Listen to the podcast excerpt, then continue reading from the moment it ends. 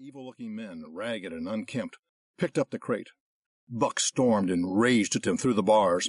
They only laughed and poked sticks, which Buck promptly assailed with his teeth. Thus began Buck's passage through many hands. Eventually, a truck carried him onto a ferry steamer. From the steamer, he was taken to a great railway depot and traveled for two days and nights in an express car. During these two days, Buck neither ate nor drank. He did not mind the hunger so much, but the lack of water caused him severe suffering and fanned his wrath to fever pitch. The ill treatment flung him into a fever, which was fed by the inflammation of his parched and swollen throat and tongue.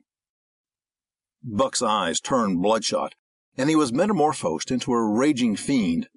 The express managers breathed with relief when they bundled him off the train to Seattle and onto a wagon. Four men gingerly carried the crate from the wagon to a small, high-walled backyard. A stout man in a red sweater came out and signed the wagon driver's receipt book.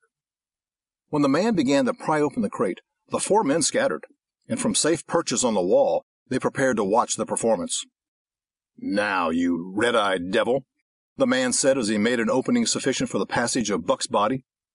Straight for the man, Buck launched his one hundred forty pounds of fury, surcharged with a pent passion of two days and nights. In midair, he was struck with a club and fetched to the ground. With a snarl that was part bark and more scream, he was again on his feet and launched into the air. Again he was brought crushingly to the ground with a club. A dozen times he charged, and as often the club broke the charge and smashed him down. Buck's beautiful coat became sprayed and flecked with bloody slaver. The man advanced and deliberately dealt Buck a frightful blow on the nose. All the pain he had endured was as nothing compared with the agony of this. With a roar of agony that was almost lion-like, Buck again hurled himself at his tormentor. The man coolly caught him by the underjaw, and at the same time wrenched downward and backward. Buck described a complete circle in the air, then crashed senseless to the ground. Buck's senses came back to him, but not his strength. He lay where he had fallen, and watched the man in the red sweater. "Answers to the name of Buck," the man soliloquized, quoting from the saloon-keeper's letter. "Well, Buck, my boy, we've had our little ruckus. You've learned your place, and I know mine. Be a good dog, and all will go well. Be a bad dog, and I'll whale the stuffing out of you. Understand?" As he spoke, he fearlessly patted the head he had so mercilessly pounded. Buck's hair involuntarily bristled at the man's touch. Buck knew he was beaten, but he was not broken. He had learned that he stood no chance against the man with a club.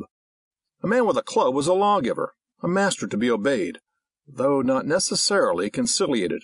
Of this last, Buck was never guilty. A few days later, a little weazened man, who spat broken English and many strange and uncouth exclamations which Buck could not understand, showed up and said, "Dat one damn bully dog, eh? How much?" Three hundred, and a present at that," was the prompt reply of the man in the red sweater.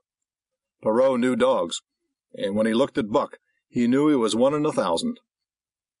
Buck saw money pass and was not surprised when Curly, a good-natured Newfoundland, and he were led away by the little weazened man. From the deck of a ship, Buck and Curly saw Seattle recede in the distance.